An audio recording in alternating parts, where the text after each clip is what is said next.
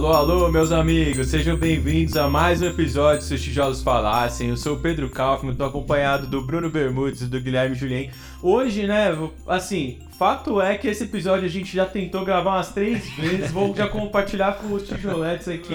A gente chegou no estúdio Raiz para fazer a gravação, botamos todo o material, aí o zelador virou e falou, ô molecada, onde vocês estão indo? A gente, pô, estamos indo lá gravar. Ele, não, tá sem luz aí, a programação é daqui uma hora que volta, e vocês sabem como funcionam essas coisas aqui, que a árvore caiu, tá sem luz, então a gente improvisou aqui. Vocês vão ver que tem um lugar bem agradável, como o Bruno bem colocou na nossa última gravação. E a casa dele, né?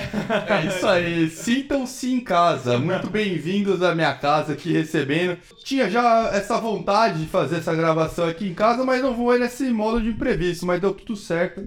Graças a Deus e estamos aqui para gravar mais um episódio. Então, bom dia, boa tarde, boa noite para você que está aí desse lado aí nos escutando. Não sei o que você está fazendo agora, mas para tudo porque vem coisa boa aí, porque vem se os tijolos falassem.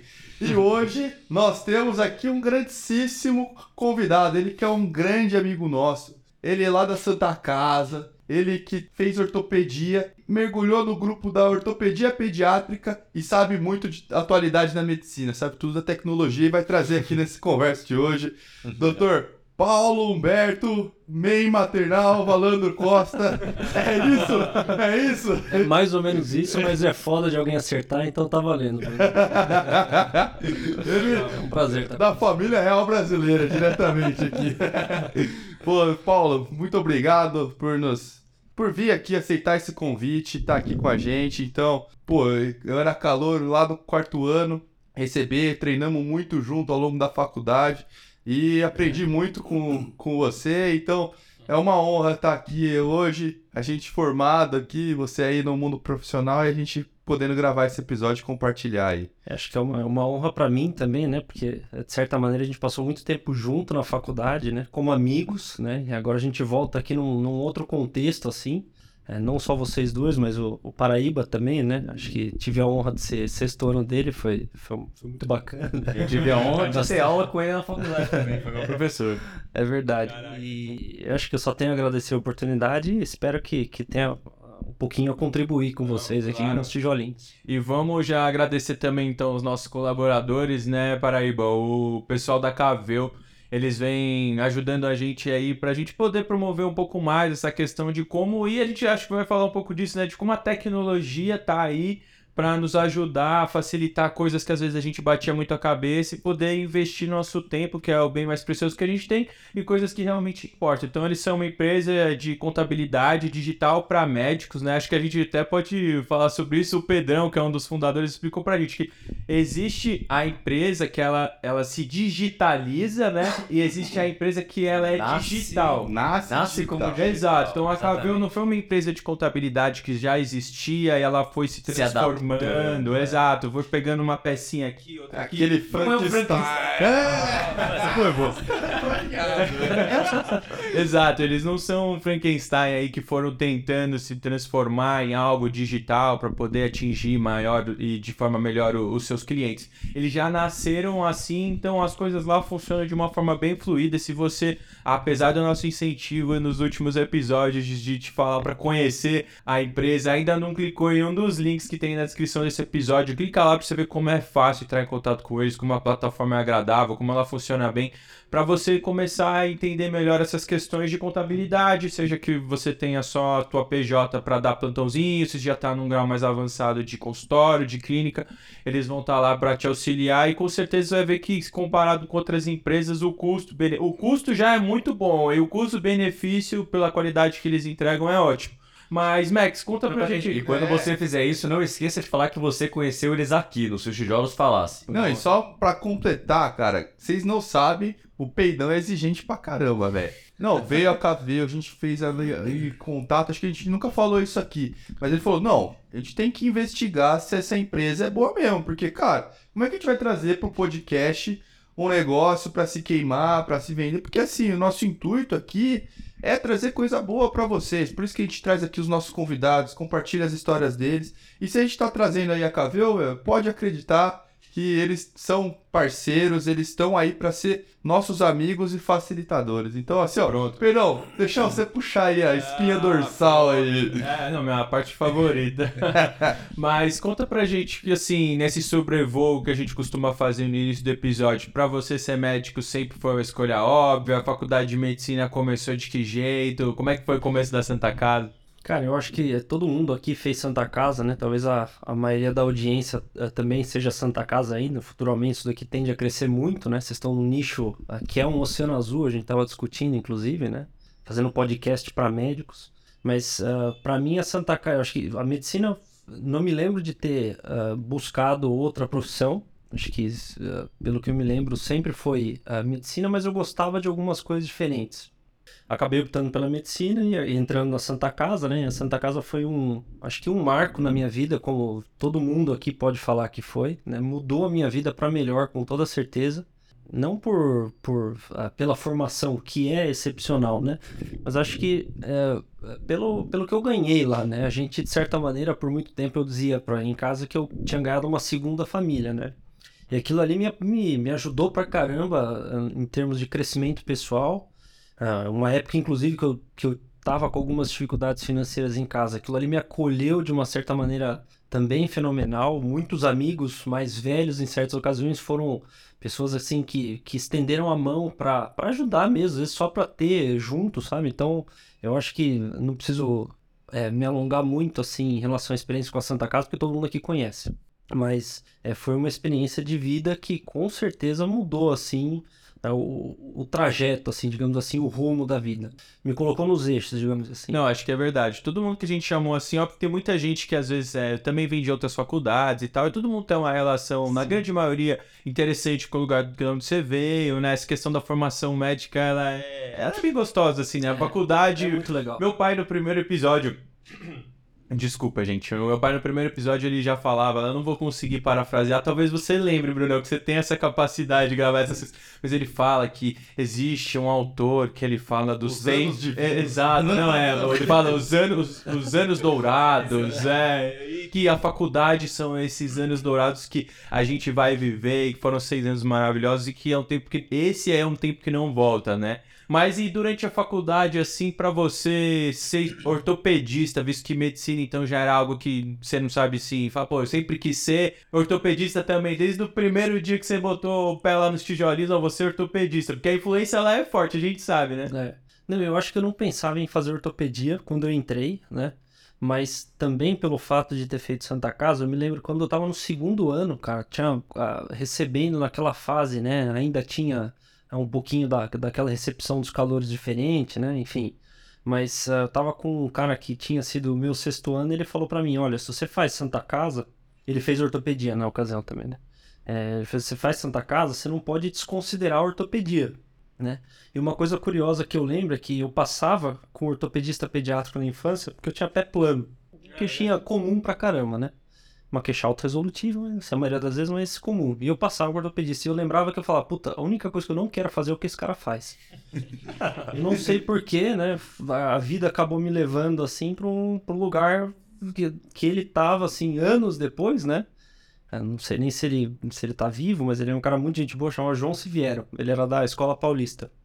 Eu acabei fazendo ortopedia e fiz também ortopedia pediátrica. Mas com certeza influenciado pela Santa Casa. Que legal. E, e como é que foi a jornada ali dentro da, da faculdade? Assim, ó, eu conheço bem, assim, como é essa, essa jornada aí, mas assim, conta assim, quais foram os pontos? Você falou muito bem dessa parte da, da família, né? Desse espírito de irmandade que a gente vive ali dentro da Santa Casa, pro pessoal te ajudar, pro pessoal ter um, um o ensino médico e o ensino a ser médico, né? Que caminham paralelo ali dentro da Santa Casa. Eu acho que isso ajuda muito a nos transformar como pessoa, como você bem disse. Então, conta um pouco assim quais foram as coisas que você vivenciou na faculdade e que, que foram te conduzindo aí também para esse caminho da escolha profissional e desse desenvolvimento pessoal, assim. Cara, eu acho que o que mais influenciou é aquele, aquele rito de passagem, né? Assim, de, de pertencer a algum grupo e aprender muito com aquele grupo. E curiosamente, isso, acho que isso é uma coisa que todo mundo aqui vivenciou e sabe o que eu tô falando, né? Mas curiosamente, anos depois, assim, eu fui ler um, um livro de um cara que chama Robert Cialdini. Ele é um cara que estuda comportamento, né? E aí ele, na época, eu não entendia o que era aquilo que a gente passava lá e que com certeza você passa em uma série de outras escolas de medicina, né? Não sei hoje, tá mudando um pouquinho, mas com certeza se, se ainda se passa. E o que o Cialdini ele explica é que tem um monte de estudos que mostram que você dá muito valor para uma experiência quando ela envolve um rito de passagem. De certa maneira, participar ali daquilo que a gente participou foi um rito de passagem que me fez dar muito mais valor para aquilo que eu estava vivendo. Então, valor tanto no sentido profissional quanto no sentido da vida pessoal mesmo, assim, né? De, de, de ter criado essa amizade aqui que a gente tem, sabe? De, é, de ter criado, assim, o amor não só lá pelo pavilhão, né? Mas por, pelo ambulatório por onde eu passei, né? Esse, existiu ritos de passagem ao longo da formação que foram desde o ambulatório lá na ortopedia pediátrica no terceiro ano, com o Dr. Santilli, né, até mais para frente as coisas que ao longo da faculdade foram acontecendo e o que foi também vindo, né, pela, pela frente ao longo da formação. E como é que foi a, a, residência de ortopedia, assim? Porque isso é um papo que acho que a gente não teve nenhum ortopedista ainda, mas com certeza é interessante que o pessoal sempre quer saber, né? Porque a residência de ortopedia na Santa Casa, ela é mundialmente famosa até. A gente tava brincando aqui do Flow, que a gente não tem um patrocínio ainda do iFood e tal, a gente só tá com a Bex aqui, né? Mas... Black. Quando a gente tiver o patrocínio do iFood ainda, a gente tá conversando sobre isso, porque há muito tempo eu escutei um podcast do a época, né, ministro da Saúde do Mandetta, e eu, eu senti um orgulho da Santa Casa, porque os caras lá, né, papo bem informal, e às vezes eles não sabem muitas coisas as técnicas, estavam caçando informação no cara ali, e ele tava contando da ortopedia, e aí falando de grandes serviços, porque ele é ortopedista de formação, e se eu não tô enganado, acho que até ele é, é, pediátrico. Ele é pediátrico. É. É. E aí ele tava comentando do pavilhão, tal, do Fernandinho. Como é que foi, assim, pertencer per... é, até agora, né? E ter a sua formação lá? Cara, eu acho que o pavilhão, ele, ele completou, assim, na minha vida profissional o que faltava ao longo da vida acadêmica, assim, sabe? Em termos de objetivo, de cumprir meta, de atender a um, a um princípio seguindo um propósito, assim, pode ser meio subjetivo isso que eu falei. Mas atendendo a primeira questão de, de como é a residência de ortopedia, ela tem uma, uma fama de ser uma, uma residência um pouco mais puxada. Isso em qualquer lugar, né? Acho que você vai conversar. Teve até o caso recente, né, da, da Unicamp, não foi? foi, foi. Teve um desistência lá do pessoal. Tudo. É, então assim, é uma residência um pouco mais puxada. Qualquer área cirúrgica, não só ortopedia, é um pouco mais puxada, mas na residência ortopedia em específico, acho que tem um pouquinho esse lado mais é grosseiro, né? Por ser um pouco, talvez uma, uma especialidade um pouco mais bruta, não sei, de repente, né? Fica estigmatizado assim. Mas é, a residência no pavilhão em si é uma residência uh, diferente nesse sentido, porque ela envolve muita disciplina, né? E isso está mudando um pouco nos últimos anos, né? Uh, até porque, assim, uh, quando você percebe que talvez a, a mensagem não está sendo passada, né? Já que quem é o receptor da mensagem não entende essa linguagem, uhum. você precisa se adequar. É, eu acho que o pavilhão está passando por essa fase, Legal. né? Tá passando, de certa maneira, bem, né? A gente teve uma, uma taxa de aprovação super bacana agora no, no TEOT. E isso, para quem faz ortopedia, é, digamos assim, a métrica do serviço, né? Mas, Mas, eu digo, é um lugar assim, em termos também de, pô, o residente ele põe muita mão na massa, tem bastante cirurgia, em termos das subespecialidades também, é um local onde você tem bastante contato com diversas áreas, tem grandes referências, né? Pelo menos o que eu enxergo, é, por, apesar de ser um clínico, eu enxergo que a, visão que eu tenho da ortopedia da Santa Casa é mais ou menos essa. E, e sabe uma coisa curiosa que você falou, né? Dessa questão da, da mensagem, né? Eu tava estudando uns negócios essa semana que a gente tava batendo papo e tem uma frase do Washington Oliveto, que é o maior publicitário do Brasil. E ele fala que o. Oh, vai, é, faz tempo que eu não gasto. A última tinha sido a COO. É, faz tempo que eu não. Faz tempo que eu não gasto uma. E ele, e ele falou que um bom comunicador, ele não é um cara que fala bem, ou fala bastante e tal. Você fala, pô, esse cara comunica muito. Não, é o cara que faz a mensagem ser recebida da maneira correta. Então, uma vez você identifica que talvez as coisas que são mais importantes não estão conseguindo ser transmitidas através das gerações, você, o, o, cara que tem essa sacada e consegue mudar, fazer que a mensagem continue se perpetuando ali ao longo dos anos, é o cara que sabe se comunicar bem, né? Isso. É, eu acho que a, a grande diferença lá no, no pavilhão, né, é que assim, você tem. Você falou de volume e tudo mais, né?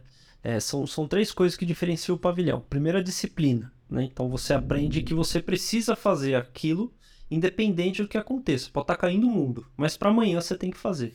E quando você aprende isso, você consegue fazer o que você quiser na sua vida. O problema é que hoje acho que cada vez mais está difícil entender esse tipo de, de compromisso. Mas isso é uma discussão para outra hora, né?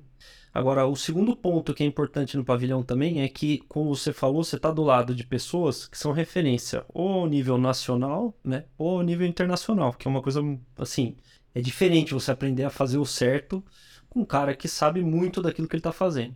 E o terceiro ponto é que, se, talvez se você pegar outros serviços, né, você vai ver que o, o, nível, entre aspas, de cirurgia, de volume cirúrgico que o cara faz, sei lá, da R1, por exemplo, é muito maior do que se faz no pavilhão.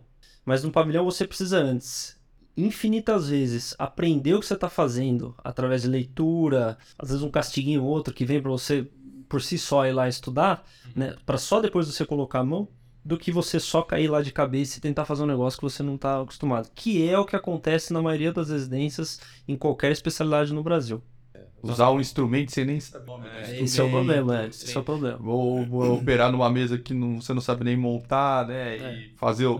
operar uma sala que você não sabia. Não, e nem só, é, é, isso nem assim, só nas partes cirúrgicas, nas partes clínicas também, que é o que a gente tava conversando com o Rossi aí, deve ter sido, tá entre os cinco primeiros episódios aí, que ele fala que é o aprender de orelhada. É, ah, é, é isso que você tem que fazer. Mas é você, isso. Não, você não teve tempo de sentar, estudar lá o protocolo de insuficiência cardíaca, de hipertensão, pra saber, ó, o certo é isso. Se aqui eu tenho todos esses recursos ou não, se aqui a gente faz desse jeito ou não, mas você sabe o que é o, o certo, né? É. E a escolha da, da ortopedia pediátrica?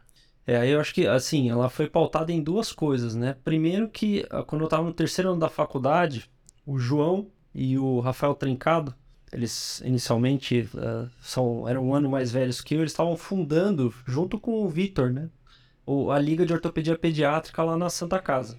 E aí eu acabei entrando no meio, né? Eu gostava, sabia que talvez quisesse ortopedia, mas foi uma coisa que aconteceu, assim, foi repentina. Não, e só um parênteses, para ver como a ortopedia dentro da Santa Casa, ela é, é forte. Tinham três ligas de ortopedia dentro da Santa Casa, é. né? A liga de trauma ortopédico, a Liga de, de Ortopedia e Traumatologia Esportiva e a Liga é, de, de, Pediátrica, pediátrica é. que foi fundada nessa questão, pai. É, e, e, aí, cara, puta, comecei o contato ali, comecei a, a conviver mais assim com, com os chefes do departamento.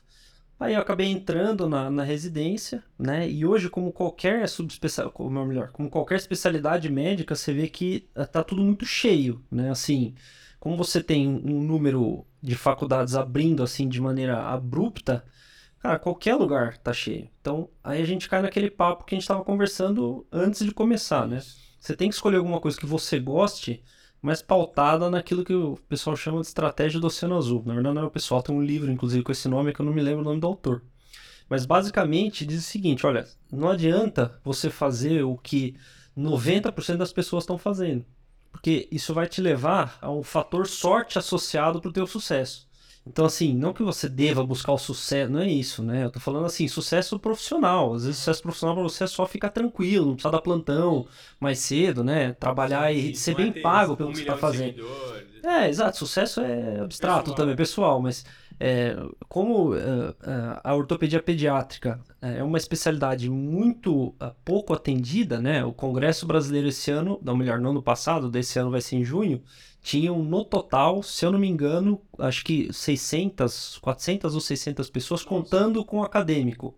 Roda em torno, não fui assertivo nesse número, mas roda em torno, era menos de 800 pessoas, entendeu? Então assim, do Brasil inteiro, quem importava fazer ortopedia pediátrica estava lá. Uhum. E na prática, você vê que muito ortopedista geral não sabe tratar as afecções, não sabe olhar o raio-x pediátrico. E não é culpa do cara, né? Porque a maioria dos serviços não tem ortopedia pediátrica, não tem quem faça. Né? Às vezes você até pega uma base ali durante a residência, que você está tendo esse contato, mas você ficou anos numa convertendo ali no joelho ou numa outra parte, você vai perdendo as filigranas ali daquele, é, daquela conduta, como conduzir adequadamente e tudo mais. É uma diferença quando você se especializa nisso. É, e há um ano, né? É, Não. é um ano de ortopedia pediátrica, mas você pode fazer algumas. E agora entre você tá aspas, lá na- subir. É, e aí você, você- agora você tá lá na Santa? Agora eu, eu acabei ficando lá, né? Eu fiquei aos finais de semana e tô fazendo também a, a- acompanhando, entre aspas, o grupo como, como Legal. assistente. né? E aí, como é que tá agora, visto já que a gente compreendeu que- como que foi tua carreira até se formar um especialista, o que, que é que você tem feito hoje em dia? Que eu acho que é disso que a gente também tava conversando já um monte em off. Não, o cara tá aqui vai- se coçando, ele quer chegar, ele quer Chegar no papo. Que que Não, é é, é, então, tá bom, vambora. Tá, pá. É, pô, é isso aí, falar, velho. Tipo, conta pra gente o que que é que você tem feito hoje em dia, assim. Talvez um dos motivos é, que eu tenho esquecido de me referir é que, como ortopedia pediátrica, né? A criança, ela vai bem com tudo, entre aspas, né? É muito mais fácil você tratar uma criança do que um adulto, né?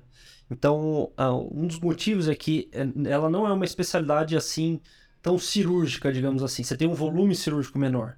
E um cara que ele faz qualquer especialidade cirúrgica, ele sabe que a vida dele fica dividida entre a parte de clinicar e a parte de operar.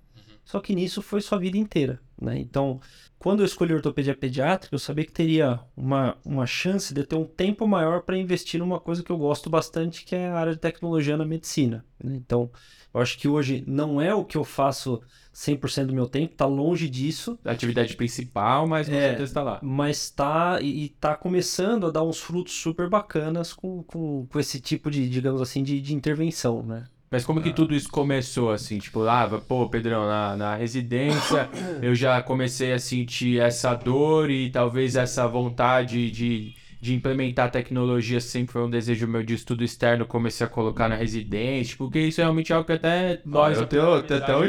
Um spoiler, ó. De- Na faculdade, já durante os treinos lá de lançamento de dardo que a gente treinava É? junto, o Max já trazia lá da, o- a leitura da Bitcoin, né? Bitcoin, ali, acho que 4 mil, é, 4 mil dólares na época. E ele já trazia lá, não, porque tem que investir, eu já tô lendo isso daqui, já tá trazendo não sei o quê. E todo mundo fala, meu, cala a boca aí, que Bitcoins, que Você, você foi prova, os caras É. já lançaram. Ah, aquele cara idiota. Não, já, já tinha, acho que ali, já o interesse dessa parte externa, Não, né? de- de- Eu sempre curti muito tecnologia, assim. Eu sempre, puta, eu gostava de jogar videogame e tal. Não que videogame seja tecnologia, mas de certa maneira você tá vendo hoje que cada vez mais as coisas estão afunilando para isso, né? Mas é, eu acho que o que me deu o gatilho de que eu queria fazer isso mesmo foi no R2, que eu acabei trabalhando como médico consultor numa empresa que chamava Better You. E hoje ela se chama Bicare, né? Mas era uma startup que foi startada pela Deso do Brasil. A Deso é uma, uma empresa que é como se fosse um braço é, tecnológico da Cristália, que é o- hoje uma das, acho que talvez é a maior fornecedora de anestésico no Brasil. Eu estudava muito isso já há algum tempo, né? Só que acabei numa reunião ao acaso, assim, ah, mostrando algumas ideias e acho que fizeram sentido ali no momento e eu auxiliei a, a montar inicialmente a, a parte inicial do projeto. Que hoje não tem mais nada a ver com, com o que a Biquer é, né? Talvez ficaram algumas coisas, mas assim, acho que pouca coisa do, do início lá do projeto. Só que o fato é que aquilo foi um, um gatilho para mim falar assim, putz, eu acho que é essa área que eu quero ir. E aí eu firmei o martelo que eu queria ortopedia pediátrica por essa questão de tempo, né? E pelo fato de que na pediátrica a gente tem um monte de doença, né? Como doença de Leg-Calver-Perto, não adianta eu falar sobre doença, mas basicamente uma alteração que acontece na cabeça do fêmur, né? Uma alteração da irrigação e ninguém sabe a causa. Só que ah, na minha cabeça eu sempre achava que, poxa, se a gente montasse um modelo de machine learning, não que seja assim simples, né? Mas em que esse modelo analisasse as radiografias, a gente conseguiria pelo menos predizer, digamos assim, alguma coisa. Como é feito, por exemplo, já no câncer de mama Mas você tá falando em termos de diagnóstico. em termos de diagnóstico. Né? O que acontece hoje é que esses pacientes eles passam, por exemplo, no SUS, e aí ninguém passa com um monte de ortopedista, mas ninguém percebe que o cara tá com a doença de perto sem atividade. E ele vai botando carga quando o tratamento mais simples, na verdade, é só falar, olha, você vai ficar sem pisar, até quando eu falar que você deve pisar. Só que isso traz a consequência da deformidade na cabeça do fêmur. E aí, às vezes, assim, as deformidades são tão ruins que ele perde arco de movimento para flexão, abdução. Então, na pediátrica, você tem um monte de doenças assim, né? Eh, e doenças raras também, que se beneficiariam muito das terapias digitais, como já acontece nas doenças crônicas. Se você for pegar, tem um monte de meta-análise, né, avaliações a respeito de uso da tecnologia para tratar diabetes e hipertensão, por exemplo. Sim. E o que se sabe é que quando você usa telemedicina né, para você tratar diabetes, você tem um sucesso na redução da hemoglobina glicada, que às vezes chega a bater um ponto em relação ao método convencional, que é só o tratamento. Volta no consultório daqui É, três daqui meses. três vezes a gente se vê. Né, E às vezes a intervenção é tão simples a ponto de assim, olha, é um SMS que manda pro cara explicando quais são as consequências dele, por exemplo, ah, não tomar a medicação, ou então orientação para ele tratar a insulina. É, informação, na verdade, É né? Que os informação. caras desenvolveram um. Que isso é. Tem estudo também disso que você fica até com a cabeça assim quando você vai ler, né? Mas você, teve um cara que fala sobre a medicina 4.0 e tal. Até acho que é um fisiatra lá do HC, Bruno. Eu não lembro o nome dele. Mas ele, fa ele dá uma aula que ele, fala, ele conta o que, como no futuro poderia ser, baseado com um Apple Watch que identifica como é que tá a tua glicemia hoje, que o remédio que você vai tomar para tratar diabetes daqui X tempo, que às vezes a gente nem sabe qual classe farmacológica ele vai pertencer, mas que o comprimido vai ter também alguma mudança ali que ela é on timing com a tua fisiologia aqui, aí na hora que você toma, e no outro dia, tipo, a glicemia tá mais alta, o comprimido é mais forte, pra você ser preciso na mudança. Não é disso que a gente tá falando, a gente tá falando de, Coisa de trazer simples, né? informação, né? Diagnóstico precoce, tipo, é nesse sentido, né? não, esse da diabetes ele tá falando que é de não, não, informação. Não, na diabetes, no, no exemplo da ortopedia. Ah, sim, seria. Mas na verdade, tudo gira em torno de educação. Porque assim, é, você pode pensar dos dois lados, o lado do paciente e o lado do médico. Né? O paciente ele precisa ter informações sobre a doença dele, mas ele não vai ter informação sobre a doença de Pertz.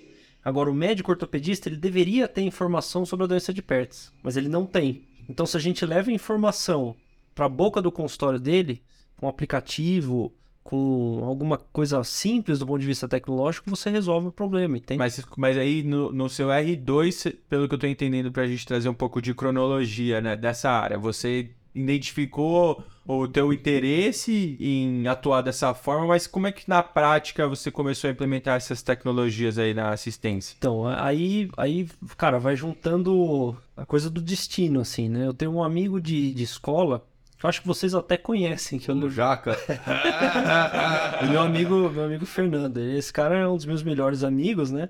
Assim, da escola, e ah, ele é meu amigo, vai fazer, porra, se brincar, 20 anos. E ele é um cara muito fera, ele fez engenharia, mas ele é um cara muito fera na parte de machine learning. Então, ele trabalhava numa startup que chamava Team Culture, que basicamente fazia um aplicativo de RH que metrificava, digamos assim, a satisfação dos funcionários e tal. E aí hoje ele trabalha na Nubank, né? Então ele trabalha na parte de machine learning para análise de crédito. Então, tipo, quando o Nubank te aumenta o crédito, por exemplo, tem um robô que fica analisando tudo aquilo o tempo inteiro. E aí, cara, eu era muito amigo dele, ele, ele sempre quis um. Ele sempre fala que falta, às vezes, um propósito, né, pra você usar aquilo. E, e a medicina, principalmente aqui no Brasil, ela tá assim, uns 10 anos atrás do que já tá rolando lá fora. Né? Então, cara, é definitivamente o oceano azul na medicina você usar qualquer. Assim, pensando em tecnologia, putz, tem muito, muita área. Você falou o que da medicação, né? Uma coisa que gera é, não aderência à medicação, por exemplo, paciente diabético, é que ele tem que tomar 500 comprimidos. Mas hoje em dia, por exemplo, com uma impressora 3D simples, você consegue imprimir um único comprimido com a dosagem completa dos outros pacientes. É para isso que a indústria está caminhando agora, né? Tipo, tem uma porrada de coisa que dá para fazer, né? Mas voltando ao assunto, é, com o Fernando a gente conversando tal, ele visitou a Santa Casa num- numa proposta inicial, né? Essa proposta de começar a trabalhar lá saiu inicialmente dessa startup onde eu, onde eu trabalhei, mas aí acabou que a gente se, se desconectou, né? Eu fui para um lado, a startup seguiu em outro e, putz, tive a, entre aspas, a, a oportunidade de começar a trabalhar com o Fernando, com esses pacientes. Foi, foi meio que se desenrolando assim, sem querer. Mas aí de que forma na prática? Tipo Você assim, diz como isso está sendo executado? É, exato. O que, que é isso? E eles sentaram lá, e aí qual que é o problema que vocês estão resolvendo? Então, é, aí basicamente foram um ano e sete meses, assim, pra gente conseguir é, sozinho desenvolver uma ferramenta. né? E quando eu digo sozinho, foi eu e ele. Basicamente eu fazia a parte, entre aspas, do que a galera chamaria de design de produto, e ele ia lá e executava. E agora, mais recentemente, a gente tem usado, até por isso a gente estava falando muito, muito chat GPT para ajudar em uma série de funções dessa, dessa ferramenta, digamos assim, que a gente usa. Mas A ideia é que a gente use uh, essa ferramenta para tratar à distância pacientes com doença rara. E aí ela atua nos mais diversos níveis, desde a educação do próprio paciente em relação à própria doença, como a educação à distância do médico em relação ao tratamento daquela doença. Porque a gente estava falando, a osteogênese imperfeita, por exemplo, a doença dos ossos de vidro. Tem até aquele filme Unbreakable, muito bom, do, uhum. esqueci o nome do autor lá.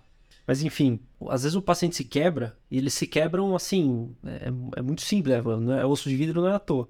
É, e ele vai até um pronto-socorro e ele fala que tem osteogênese imperfeita, o cara fala, olha, não vou te atender, vai buscar onde você faz o atendimento. Só que assim, o cara tá em Minas Gerais, no interior. Aí tem que vir para São Paulo. E às vezes ele vem sem imobilização, cara. Acontece isso, entendeu? Não, eu acho que é só pra gente também trazer aqui um contexto pro, pro pessoal, que isso, pra gente que tá inserido num grande centro, que é a Santa Casa, é frequente da gente ver, mas às vezes pessoas que estão em outros lugares não imaginam que isso realmente é. aconteça na prática. Mas eu, por exemplo, da parte clínica, e você estava conversando com a gente quando eu estava rodando na Emato, vem paciente da Bahia, o cara vem, aí tem uns que tem mais ou menos condição, óbvio que nesses casos são os caras que às vezes o SUS ou o governo não consegue materializar a condução do cara vir, então pro cara vir tem que fazer um investimento pelo menos no transporte, então aí só vem quem tem condição de vir, mas nesses casos o cara vem lá da Bahia para ser atendido na especialista no tema, sei lá, sei lá o que, para receber ali a orientação e tal. E no que você tá falando nesse caso é isso. O pavilhão, o departamento de ortopedia da Santa Casa é um centro de referência, inclusive, para osteogênese perfeita. E vem muito paciente que não está no estado de São Paulo. Então ele vem para consulta, que é ambulatorial ali a cada X tempo, e às vezes ele tem uma urgência ortopédica e ele procura uma UPA, um PS lá na região onde ele mora. O que faz total sentido pensando naqueles conceitos de regionalização do SUS é. e tal, beleza. Mas o fato que você está trazendo aqui é que lá na ponta não tem alguém que sabe manejar a doença que ele tem. Não tem. E aí, como é que vocês estão fazendo esse contato, então? É, assim. Já tá rolando? Tipo... Já, já tá rolando. É, é, não dá para eu dar todos os detalhes, mas basicamente o que a gente tá fazendo é assim. Uh, hoje a gente tem um atendimento na urgência à distância. Então, esses, a gente conseguiu um auxílio, né? Uma bolsa, entre aspas, para conseguir materiais, por exemplo, de mobilização, elástico e afins. Então, todo paciente que é inserido no protocolo, ele ganha esses materiais de graça e ele leva para casa. Então, por exemplo, a gente uh, tem paciente que uh, no interior de Minas Gerais sofreu fratura, por exemplo, né? Bilateral do fêmur. Cara, é tão absurdo a ponto assim. A gente automatizou através da ferramenta, então tem meio que um robozinho. Vou falar robô para não, né? Não dá para entrar em detalhe, mas é um robozinho que avisa pra gente quando acontece o acidente e dá para ele um, um algoritmo, entre aspas, do que fazer, né? E um vídeo para imobilização em relação àquilo que ele contou. Uhum. E aí ele pega aquele tala fixo, ou então um pano, dependendo de onde for. Não, ele mesmo, no caso. O atendimento pré-hospitalar é orientado através do, do aplicativo. Uhum. Então ele faz a imobilização dele uh, na casa dele. E a gente teve casos assim, o paciente conseguia avaliação com o ortopedista três dias depois desse, porque no atendimento que ele teve, não foi o atendimento do SAMU, já que a ambulância do SAMU estava quebrada e não tinha ortopedista na cidade. Então, é, então assim, isso acontece, né? E a gente nem imagina, cara, as dificuldades que eles passam. Outro ponto importante que a gente está fazendo é o fortalecimento à distância. Então ele ganha esses elásticos, ele faz uma série de reabilitações e a gente aplica aquela escala que a gente comentou no começo, aplica, aplicou agora após três meses, a gente tem paciente que não andava, está começando a andar, tem paciente que não conseguia se vestir sozinho, está se vestindo sozinho, tem paciente que não conseguia fazer transferência de leito, está conseguindo transferir leito. Então assim, só com, com, com a simples, digamos assim, capilaridade do conhecimento que a tecnologia promove, né? E aí, na verdade, a, a, a ideia toda é você gerar, uh, tem um conceito que chama flywheel, né? O que, que é o flywheel? É você quando você vai pensar assim no desenvolvimento da empresa, é você pensar naquilo, você vai investir em pontos que são sinérgicos. Não adianta você falar, ah, vou investir no vermelho, no branco e no preto. Cara, vão ser três pontos diferentes que você vai estar avançando, entendeu? Agora, se você investe assim em, em tons de entre aspas de vermelho que são uh, circulares, né? Você consegue entre aspas aproveitar tudo. Então, a ideia nessa primeira fase é coletar dados, né, ajudando já eles com essa terapia à distância, para que a gente consiga futuramente desenvolver com essa quantidade mais grossa, entre aspas, de dados, um modelo de análise preditiva que pode ter diversas funcionalidades. Entendi. Mas é a fase inicial do Flywheel, que é coletar dados já ajudando, esses dados vão dar para a gente melhor do tratamento e é um ciclo vicioso, né? Nossa, muito interessante assim. E legal que eu acho que, obviamente, é um tema que eu, eu acho fascinante, tá? mas eu acho que todas as especialidades médicas, para quem tem interesse, existe algum tipo de aplicabilidade dessas tecnologias, outras de forma mais fácil, outras de forma mais difícil, mas Ah. todas têm, né? Todas. E assim, é isso que você falou da tecnologia, ela vem para facilitar essa comunicação, esse contato e reduzir custos, né? E permitir atender no, no Brasil todo, né? Então, assim, é igual a gente estava falando da tecnologia ali na ponta da cirurgia robótica, ou então no cálculo preciso da insulina, mas às vezes a gente precisa voltar atrás do tipo, pô, quantas pessoas procuram um pronto-socorro porque estão com uma dor de garganta que não é pra ela estar lá, entendeu? Ah, Ou claro. então porque ela tá com uma dor de cabeça e aí ela tomou de pirona e ela não sabe mais o que ela vai fazer em casa. E aí ela vai, se submete a um deslocamento, ela gera um custo pessoal e um custo, sei lá, pro convênio ou pro SUS ou pra qualquer que seja, um desgaste que mesmo no convênio, no particular, você vai encarar uma fila, você vai estar com outras pessoas doentes e você vai estar gastando o tempo daquele serviço, né? É, eu, eu vi uma vez o, o começo de uma aplicação, foi um estudo que fizeram lá em Israel, quando eles começaram a fazer telemedicina num hospital central. E aí eles viram que reduziu o número de pacientes no pronto-socorro e aumentou a percentual de internação. Porque você fazendo a triagem pré da, da, Sim. da, da patologia, você, você deixava quem tava em casa Quem ficar em precisava casa e quem precisava vinha e internava mesmo, né? Aham. E só para compartilhar uma experiência, hoje eu tô, tenho a oportunidade de trabalhar lá na, na Health, que é uma. Ela vem justamente dessas empresas aí que nasceu digital, né? E não um, um convênio ou alguma coisa que se tornou digital. Então ela vem dessa experiência de você, ali do meio digital, facilitar essa comunicação. De, que, de quem está em casa, então ela vem com essa parte de ser uma amiga da saúde, né? Então é como se fosse aquele teu amigo médico. Tem muita gente que você, você a maioria dos nossos ouvintes aí são médicos e aí já às vezes desde a faculdade já te ligam, né? Pô, filho, o que, que tá acontecendo? Eu tô meio assim. Aí você fala, não, vai pro médico. Ou não, tá tudo bem, mãe, espera um pouquinho, né? E aí ela vem justamente nesse contexto de você facilitar, pô, a pessoa. Eu, eu aqui de casa, aqui onde eu estou, aqui nessa mesa. Nessa já- mesma mesa. Nessa mesma mesa, já atendi pessoas vários lugares do Brasil. Gente que tava no aeroporto, gente que tava dentro da farmácia, gente que tava É já dentro do pronto-socorro, falando: Meu, a fila tá imensa. Aí você falava: Não, Será pode ir pra Casa. pode ir pra casa, fica tranquilo, ou então não, fica aí mesmo que é melhor. Mas assim, e de você, por exemplo, um exemplo que é legal, é nessa, nesse caso de dor de cabeça, a gente tá no pronto-socorro e não vai ter aquela continuidade com a pessoa, né? Então você pega e fala, pô, vou fazer uma, um corticoide, um antibiótico, não sei o que, e dar aquele tiro de canhão na, na pessoa. E você porque você não tem aquela, aquele, é, aquela proximidade. E você também não quer que a pessoa chegue em casa no dia seguinte e volte encarar tudo de novo, pegar o carro, transportar, a fila. E às vezes tem muita pressão do próprio paciente. A gente encara muito isso no pronto-socorro, né? Que eles ficam, pô, meu, mas você vai Você dar vai me só uma de dipirona, doutor? É. Porra. E, e assim, lá na Ana a gente consegue ter essa ponte de, pô, qualquer coisa amanhã você me manda um WhatsApp. Uhum. Eu vou estar aqui. E se eu não tiver, vai ter alguém da equipe que vai ver meu prontuário, vai entender a conduta e vai dar seguimento no caso. Uhum. Ou, e aí a gente vai tendo essa parcimônia aí, vai tendo uma efetividade. E usando a tecnologia para mandar essas outbounds. Então você pega, pô, eu fiz um atendimento hoje de alguém que estava com um resfriado. Fiz a medicação, daqui três dias vai chegar uma mensagem. Oi, é, Paulo, como é que você tá se sentindo? Você tá melhor? Aí a pessoa fala, pô, não tô. Você deseja passar de novo com o médico? Aí ela passa de novo pro atendimento. Ou então, se ela já melhorou, pô, que bom que você melhorou. E aí vamos tomar medidas ali pra frente seguir essa continuidade. Então, assim, eu acho que a gente tem que usar a tecnologia nessas duas pontas, né? Tanto a favor daquela parte megalomaníaca Ah, sim, do- do- do- do- a precisão, precisão, mas como facilitar processos que a gente tem, que a gente acha tão simples, né? Mas que são tão difíceis na hora que tá acontecendo, né? Então, numa, seja numa fila de uma UPA, de um pronto-socorro, ou então, pô, desses pacientes que estão lá no outro estado, precisando de um auxílio, É, que no caso do Paulo é um atendimento especializado, né? Essa é a diferença, Exatamente. mas de você trazer a questão da especialização.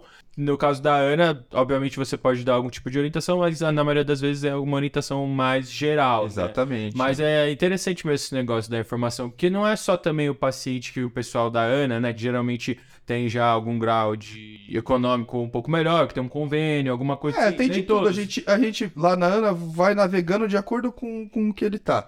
Quem tá no SUS, quem. Não, eu sei que vocês conseguem fazer isso, mas eu tô falando com o, glo- o número global de pacientes que tá dentro da carteira de vocês comparado com, por exemplo, a Santa Casa, entendeu? É só esse o, aspecto que eu quero dizer. Que mesmo lá na Santa, quando a gente tá atendendo lá na porta, por vezes o paciente, sabe, você tem aqueles pacientes que, tipo, ele não tem indicação de estar no pronto-socorro, mas como ele não tem acesso a nenhum serviço de saúde e o pronto-socorro da Santa Casa é uma porta aberta, ele, ele vai lá, ele fica sentado até. E aí, por muitas vezes, ele tá incomodado, ele sabe, ele, te- ele quer receber uma medicação na veia, ele quer fazer um exame de urina, uma tomografia, pra alguma coisa que não tem indicação. E às vezes você só precisa investir o tempo de explicá-lo. Óbvio que é muito complicado, porque já tem as fichas amarelas esperando há quanto tempo, às vezes seis horas de espera. Então você não pode, infelizmente, dar essa atenção pra todo mundo. Para os pacientes que têm necessidade, às vezes você vai lá e não, tá bom. Você é o que eu mais gosto de fazer. Quando o R1 me chama fala, ó, Pedrão, é, tem um paciente lá na porta que assim, não tem indicação de estar aqui, mas ele quer alguma coisa e eu não tô conseguindo explicar pra ele que aqui não é o lugar. Você pode vir me ajudar? O que eu mais faço? Você chega, primeiro de tudo, mãozinha, se apresenta, olha no olho. Meu nome é Pedro, tô aqui pra te explicar o que for preciso. Como que a senhora chama, como a senhora chama, e aí pega uma folhinha de papel sulfite, às vezes até um, um desses, sabe que... Né? Só Bom, é assim, ó, serviço de saúde, é a UBS, faz o encaminhamento pra cá, aqui a gente não tem acesso. Aí você tá- investe ali, às vezes é cinco minutos. O paciente sai daquele tipo, não, doutor, pô, muito obrigado, nossa, ninguém nunca me explicou e nunca mais ele vai bater no PS pra essa pra fazer queixa, isso, né? entendeu? Exatamente. Então é, mas é muito legal, mas uma curiosidade que eu tenho, onde é que você buscou esse tipo de informação, assim? Cara, Sempre foi na raça? fui autodidata, assim. Teve um momento da minha vida, eu gostei, curti muito a faculdade, mas teve um momento da minha vida que eu falei assim, putz, cara, eu preciso fazer alguma coisa e alguma coisa que eu goste, né? E acabou que foi descambando pra esse lado. E eu fui descobrindo, né, são, assim, coisas que acho que os primeiros trabalhos que eu li a respeito já tinham muita coisa. É que, assim, a gente ficou mais... é, a gente ficou mais próximo a essa questão de tecnologia depois da pandemia. Porque até então, inclusive... Uma Pepsizinha aqui. Desculpa. Inclusive, é, inclusive dentro do próprio, inclusive dentro do próprio departamento, é, tinha uma, entre aspas, uma negativa em relação a tudo que fosse tecnologia, né? Só que aí eu descobri, comecei a descobrir, até desmistificar na minha cabeça que tecnologia, na verdade, não é algo complexo. Aquilo que a gente falou de machine learning, né? Fazer um modelo de machine learning é tipo a ponta final, sabe? Mas a gente tem, por exemplo, a análise eh, da John Hopkins, e isso eu me lembro, foi nessa época. Você falou, putz, como você buscou? Eu comecei a ler, eu curti o negócio, eu comecei a ler. Ah, tem a, a análise da John Hopkins mostrando que a, a, a FDA ela classifica lá nos Estados Unidos, né, a telemedicina com alguns, entre aspas, Categorias, assim. não, com alguns auxiliares, que eles chamam de M-Health, que é Mobile Health, né? Então você tem os Devices. as- os devices, wearable technology, né? Você tem a app, smartphones, e você tem, por exemplo, SMS text. E aí tem uma meta-análise da John Hopkins que mostra que quem recebia SMS a respeito do uso da insulina, em relação à orientação com o uso da insulina, tinha um controle de hemoglobina glicada numa população enorme, assim, que eles fizeram lá, né? Ou melhor, pegaram todos os trabalhos a respeito e fizeram a meta-análise. De meio a mais, ou seja, uma queda de meio a mais em relação ao método presencial, só pelo fato de você usar SMS. Então esse é o primeiro ponto a desmistificar, né? É, primeiro que você pode conhecer tudo sozinho. PubMed tá aí, SciHub também, né? É, não, SciHub é... O segundo, Democratizando É. o acesso. o segundo é que tecnologia, na verdade, a gente não pode olhar como só é, coisas complexas, como é impressão 3D, como é nem tanto impressão 3D, viu? Mas assim, Programação. como é programação, mas a gente tem que pensar também como que a gente insere na nossa prática com intervenções simples como SMS, que no caso desse paciente daria certo, esse que vai até o pronto-socorro sem saber o que está acontecendo. E a gente já tem, na verdade, isso na prática acontecendo e mostrando essas intervenções simples. O sistema de saúde SUS, ele é ele teve ah, os moldes, né, a base no NHS inglês, no National Health System, né? E em 2015 eles passavam por um monte de problemas que são muito semelhantes aos que a gente tem aqui, consulta duplicada, especialidade que não é a correspondente àquela necessária do paciente, puta de um tempo que se você perde só para agendar a consulta. E em 2015 eles lançaram uma cartilha, tudo isso que eu tô falando depois, se você quiser eu deixo as, as referências aqui, mas é, que eles chamavam de Personalized Health and Care 2020. Ou seja, em 2015, eles lançaram para 2020 o que eles chamavam de The Five Year Plan, em que eles tinham como todos esses problemas que eu citei agora resolver usando data e tecnologia. E o resultado foi que em 2020 eles conseguiram, em grande parte também acelerado pela economia, economizar assim bilhões né, de dólares só pelo fato de ter aplicado. E hoje eles lançaram, tem um plano que eles chamam de putz, se você entrar no site do NHS, você vai entrar, achar tudo isso. Depois eu deixo, inclusive, aqui a, as referências, mas eu não, não, vou lembrar agora, mas é como se fosse algo assim, tipo, contínuo agora. Bom, é o plano contínuo de uso de dados e tecnologia, porque o resultado foi tão positivo que o paciente, é, o paciente entra no site, ele se orienta, ele consegue agendar um horário na farmácia para buscar o remédio, ele consegue entender através de fluxogramas né? Que é mais ou menos daí que a gente tirou as ideias de fazer isso na, na, osteogênese perfeita, né? É, é, fluxogramas que orientam ele com coisas simples. Porque é o que você falou, o cara chega lá e fala assim, porra, ninguém me falou que isso daqui não serve para isso. Uhum. É, às vezes é tão simples como isso, entendeu? E se você fornece um troço, um aplicativo de tecnologia, e hoje você tem que imaginar que todo mundo tem um celular, né? É, você resolve a maioria dos problemas. Não, muito. É que realmente tem. Hoje em dia acho que é essa questão, né? Tem tanta coisa que você tem que dar aquela filtrada no que você tá lendo, que você tá buscando, mas. É interessante saber que, pô, você é um cara que tem uma bagagem super massa nesse assunto e que não fez nenhuma formação, assim, específica na área. Foi tudo garimpando mesmo. É, se, se você for pegar até na área de tecnologia, eu falei do Fernando mais cedo, né? Hoje tem alguns cursos, por exemplo, de ciência de dados, mas a ciência básica para alguém entender machine learning, né, é a, a, ciência de dados. E basicamente funciona em como você estruturar os dados, avaliar eles, né, assim, diante de um profissional aí eu posso estar falando uma coisa muito simples, mas para você usar em algum modelo preditivo, né? E nem para isso você tem curso específico, sabe? É. Então, mesmo na área de tecnologia, essas coisas são tão novas que uh, não tem faculdade. Você vai procurar assim, ah, tem faculdade de machine learning? Não tem, né? O que você tem hoje são cursos, por exemplo, a galera que vai fazer design, né? Tem uh, uma experiência. Aplicado no design. É, sim. tem o cara que vai aprender a fazer o, o que ele chama de UI e UX, né? Tipo, user experience. Como que aquela plataforma fica bonita a ponto do cara querer entrar lá e usar, entendeu? Então a tecnologia ela está toda subdividida assim em várias áreas e tem pequenos cursos de conhecimento e a maioria dessas coisas é grátis. Está disponível. assim como eu te falei lá do do, é. do, do, do, site, né, open source, você, putz, é, eu consegui um monte de software para impressão 3D, que é outra coisa que a gente está fazendo lá uh, no departamento também, no GitHub, que é como se fosse o fórum, digamos assim, de, de programadores. Então, software que você compra paga caro pra caramba, você entra no GitHub e você tem um similar, um similar é, de maneira gratuita, gratuita, entendeu? É que tem que sentar a bunda, né? Tem que sentar é a bunda, é, tem tipo, que gastar um tempo. É, você tem que investir tempo nisso, é, é verdade. Você não vai também clicar. Não vai. Não, o chat. GPT, por favor, não. me dá o link de onde eu vou achar isso desse jeito. Tipo, agora, hoje em dia dele. Ele acelera, ele acelera. Professor, ele, ele tá te ajudando. onde faz curso de ciência de dados, tem um professor bom aí, o chat ah, GPT. É agora, né? É super recente. É que não adianta você, você dar uma, uma equação pra um cara que não sabe matemática, né? Então, assim, você pode entrar no chat GPT, mas se não estiver entendendo o que tá rolando ali ou o que você quer buscar também. Se fizer a pergunta é. certa, né? Interpretar também, respostas. Também. É. E, e, e, mas assim, e como é que você se organiza, acho, pra gente voltar um pouco do mundo das ideias aí, pra botar o pé no chão e a gente caminhar pro, pro fim do episódio? É sempre algo que a gente tem perguntado pros nossos convidados, né, Pareba? Assim, como é que é, você se organiza, tipo, porque isso é uma dificuldade que a gente tem vivenciado, e aí o pessoal da Cavel também trocou a gente nessa pra, tipo, porra, e aí, eu me formei, aí eu dava plantão de clínica, e aí eu na residência do DOT, queridão, você nem tem como dar plantão fora, então você só se, se fode. E aí, como é que funciona essa parte, assim, financeira mesmo? Não precisa entrar em Gestão, detalhes de né? números e tal, mas esse controle, tipo, porque é isso, você também tá, ao mesmo tempo, você tá empreendendo, né? E aí isso vai, investe teu tempo em estudar outras coisas. Como é que você organiza a sua vida nessa parte?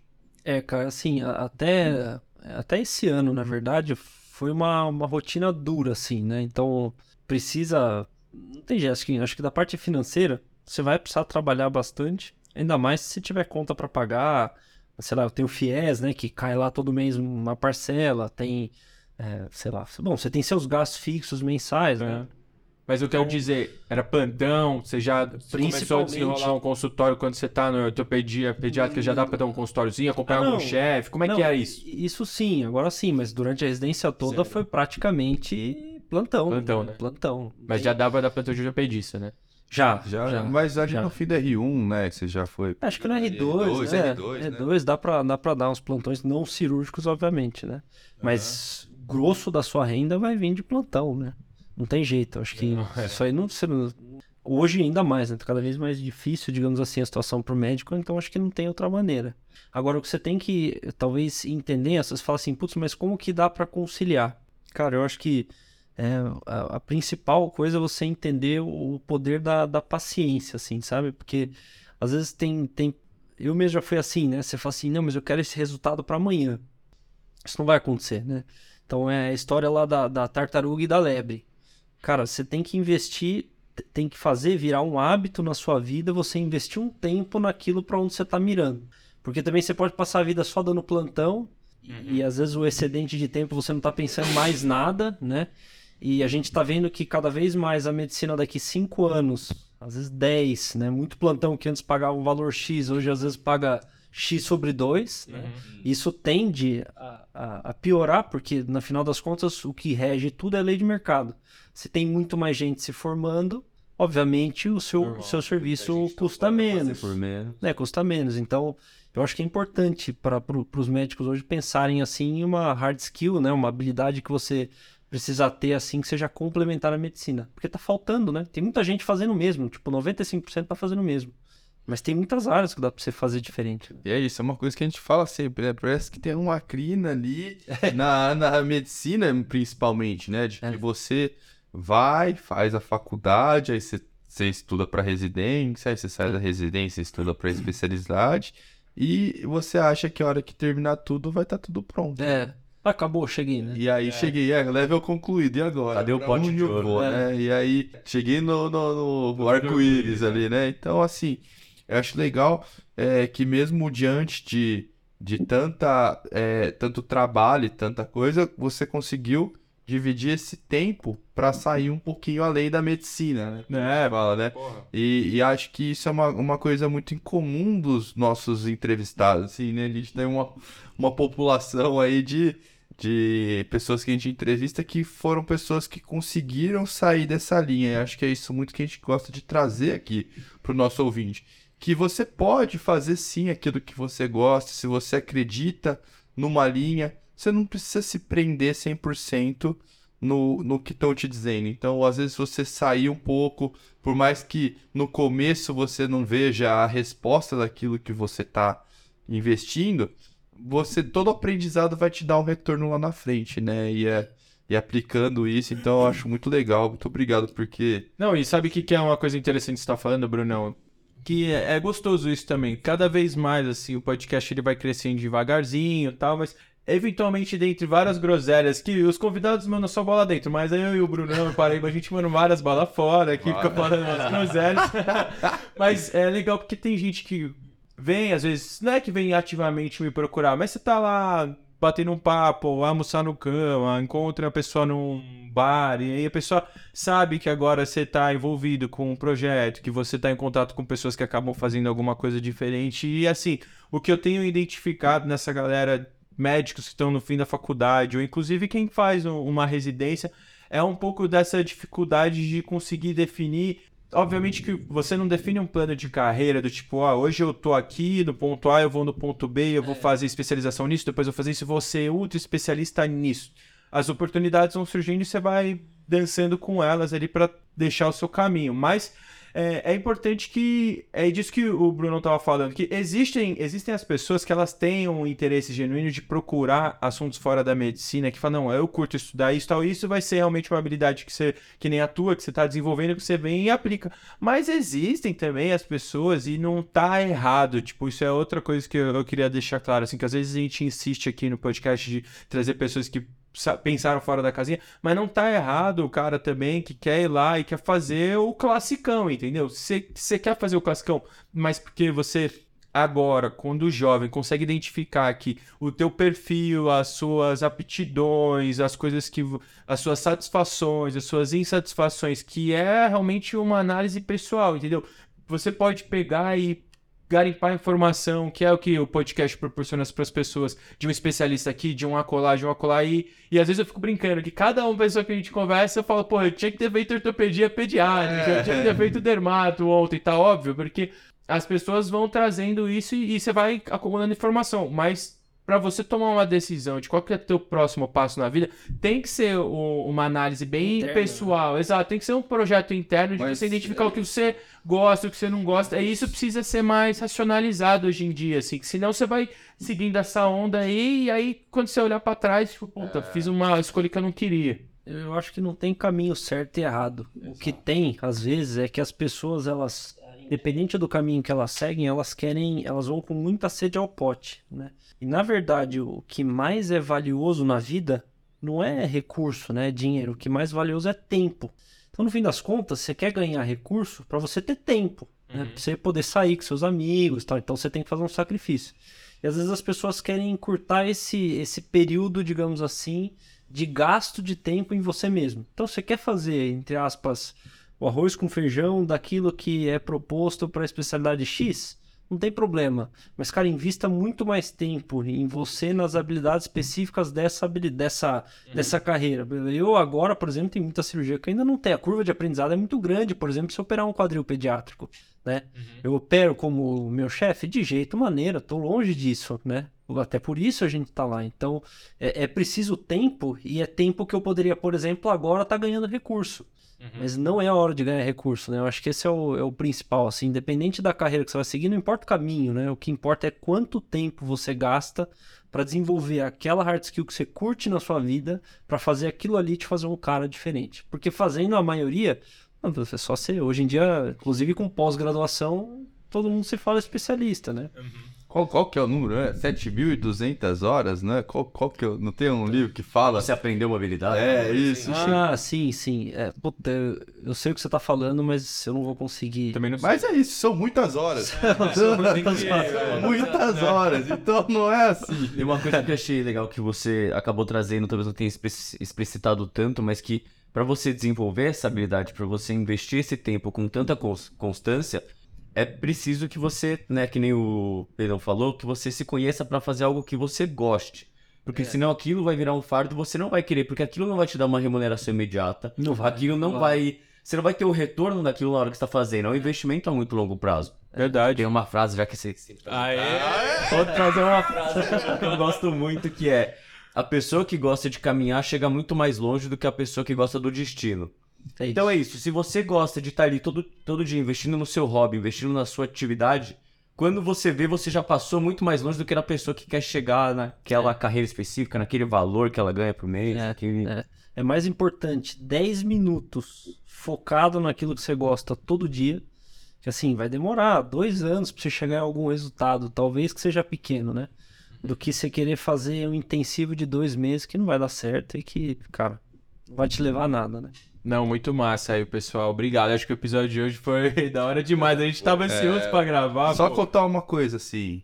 Se você tá aqui ouvindo a gente até agora, considere-se alguém que tá indo muito além da medicina. Ah, você é. tá? Porque você tá saindo da casinha, cara. Então, às vezes é nisso, às vezes é numa conversa, às vezes é num podcast que você tá ouvindo, é num livro que você tá lendo, Claro. que você vai agregando pra sua carreira. Então, se você tá aqui com a gente, continue com a gente que a gente tá aqui pra Não, trazer é. isso e muito mais. assim. Eu acho que o que é legal também do podcast é que esse cara gasta, se investe 60 minutos escutando a gente falando alguma coisa, mas às vezes foi alguma coisa na tua história que ele fala, cara, não acredito. Aí você pega, vai põe na internet, vai, você vai estudar isso, e você fala, puta, agora encontrei uma coisa que, é, que eu tava procurando. Então, valeu por compartilhar com a gente aí a tua experiência. O episódio foi demais e a gente se vê no próximo. Tchau!